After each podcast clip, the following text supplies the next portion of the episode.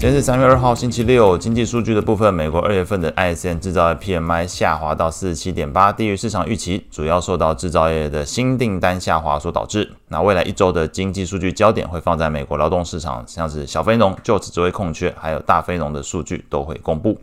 美股的部分，AI 热潮持续发烧，搭配美债利率回落，推升标普、纳指、费半收在历史新高位置。领涨股票包含博通上涨七点五九 percent，AMD 上涨五点二五 percent，而 AMD 的股价也同样收在历史新高。中场来看，美股五大指数继续集体收高，按照涨幅排序，分别是费半上涨四点二九 percent，纳指上涨一点一四 percent，罗素上涨一点零五 percent，标普上涨零点八 percent，道琼上涨零点二三 percent。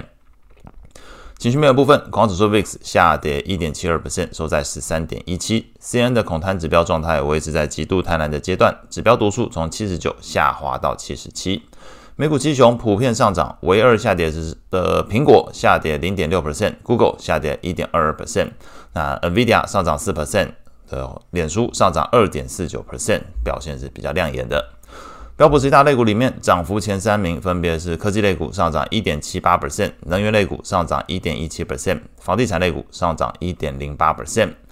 ETF 观察清单部分。科技股 ETF、中概股以及日股 ETF 表现最强，涨幅都在一 percent 之上。那另外者，昨天的市场广度有些微收窄，标普五十 ETF 的涨幅比标普五百指数以及标普等权重 ETF 都来得高，反映出整个市场对于 AI 题材的一个强劲追捧。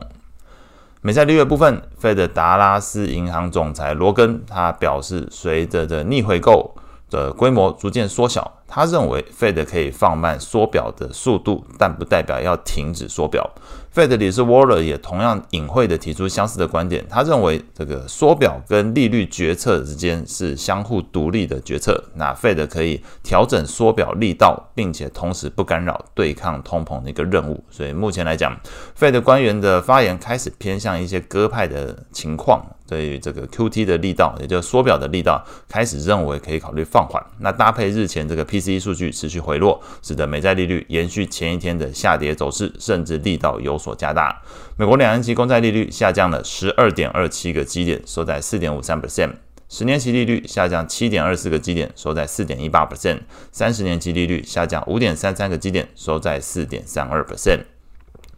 ETF 部分，长天期公债 ETF TLT 是上涨了零点三一 percent，投资等级债券 ETF LQD 是上涨零点二四 percent，不过在高收益债 ETF 部分，HYG 是下跌零点一九 percent。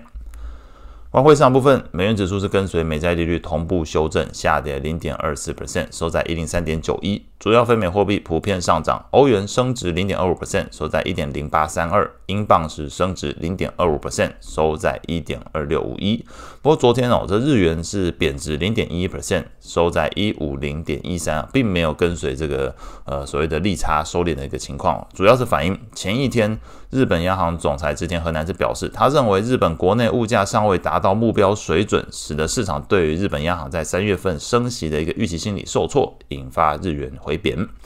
那后续一周这需要关注的经济数据哦，美国来讲大概是劳动市场这个。